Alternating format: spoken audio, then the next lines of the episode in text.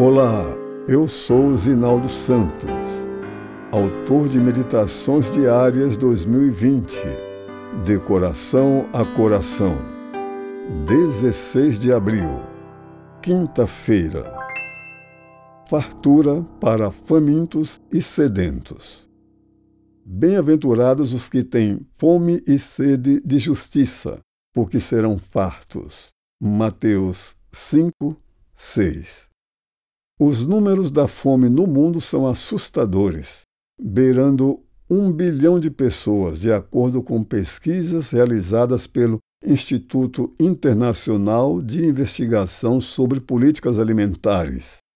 Condições meteorológicas e conflitos civis figuram entre as causas do problema. Ao lado disso, a escassez de água afeta cerca de 40% da população mundial. E, de acordo com o mesmo instituto, a perspectiva não é muito animadora. Até 2050, 4,8 bilhões de pessoas terão acesso a menos do que a mínima quantidade segura para a sobrevivência. É possível avaliar a intensidade do anseio com que adultos procuram um prato de alimento? Que dizer então dos sedentos? Embora os dois itens sejam indispensáveis para a manutenção da vida, sabe-se que é possível viver mais tempo sem comer do que sem beber água. Sabedor da força dos instintos de fome e sede, Jesus os utilizou para ilustrar a paixão com que devemos buscar a justiça e a felicidade resultantes da satisfação deles. Para os ouvintes de Cristo, a figura era pertinente, pois viviam em uma região caracterizada pela escassez de chuvas, o que afetava a agricultura. Em certa ocasião, ele mesmo saciou a multidão, multiplicando pães e peixes.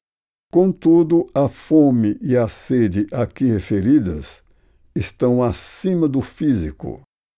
Elas envolvem o desejo por uma justiça além do exterior, além da prática de ordenanças legais. É justiça gerada pela graça divina no íntimo, exteriorizada na conduta. Ela fará nascer em nós o anseio de liberdade do pecado em todas as suas formas. Por isso, devemos buscá-la como algo cuja falta resultará em morte.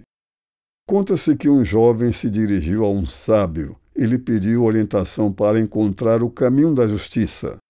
O mestre o levou a um rio e ali afundou a cabeça do moço na água.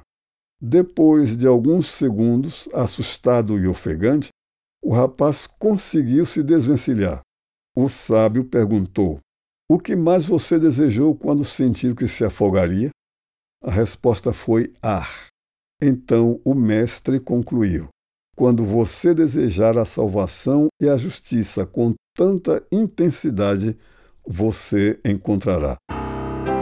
Sentir superficialmente fome e sede não é tudo devemos estar quase a desfalecer para desejar a justiça salvadora. Somente o Pai satisfará nossa fome e sede espirituais.